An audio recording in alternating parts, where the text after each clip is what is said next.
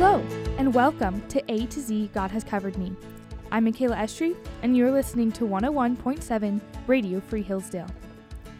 Today's verse, beginning with the letter F, will be quite familiar to many people.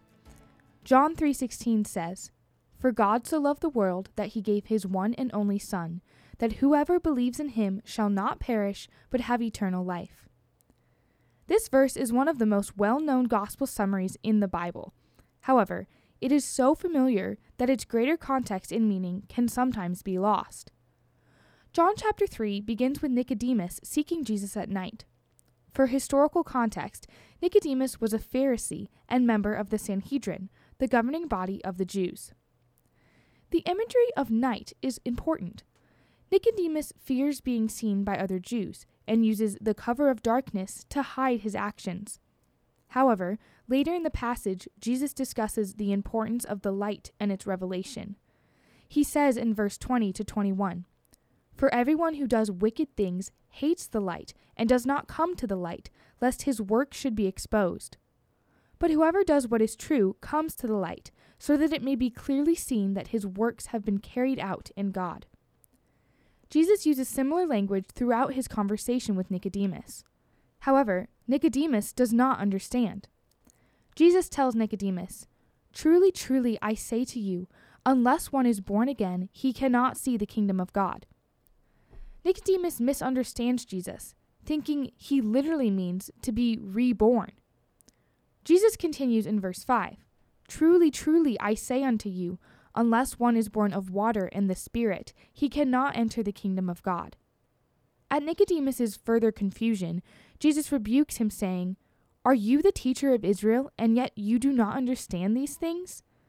And in verses 12 to 15, he says, If I have told you earthly things, and you do not believe, how can you believe if I tell you heavenly things? No one has ascended into heaven except he who descended from heaven, the Son of Man. And as Moses lifted up the serpent in the wilderness, so must the Son of Man be lifted up, that whosoever believes in him may have eternal life. This analogy may seem sudden and out of place to the modern audience. However, Jesus was intentionally referring to a passage of Scripture that Nicodemus knew quite well. In Numbers 21 4 9, the Lord sent fiery serpents to bite the people of Israel as punishment for their complaining. Then the Lord commanded Moses to make a bronze serpent and lift it up on his staff. When the people of Israel looked at the serpent, they would live. After rebuking Nicodemus, Jesus shows that he is the true fulfillment of this event in Israel's history, which the Pharisees could not see because they were blind in the darkness. The word for connects this analogy to its explanation in John 3:16, showing that Jesus as the son of man would be lifted up for the whole world to look upon and be saved. For theological context, consider two passages concerning sight and light. First, Hebrews 12:2 says, "Let us run the race that is set before us, looking to Jesus, the founder and perfecter of our faith, who, for the joy that was set before him, endured the cross, despising the shame, and is seated at the right hand of the throne of God." The idea of looking to Jesus is the same command that the children of Israel were instructed in the wilderness. We must look to the source of salvation, recognizing that we cannot endure the weight of our sin by ourselves.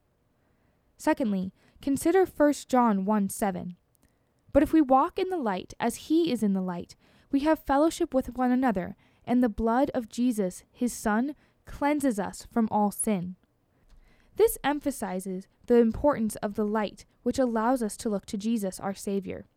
God, out of his love for us, freely offers salvation to all who recognize their failure and turn to look to Jesus. Jesus will bring us into fellowship with him, causing us to continually walk in the light, all the while looking to him as our hope.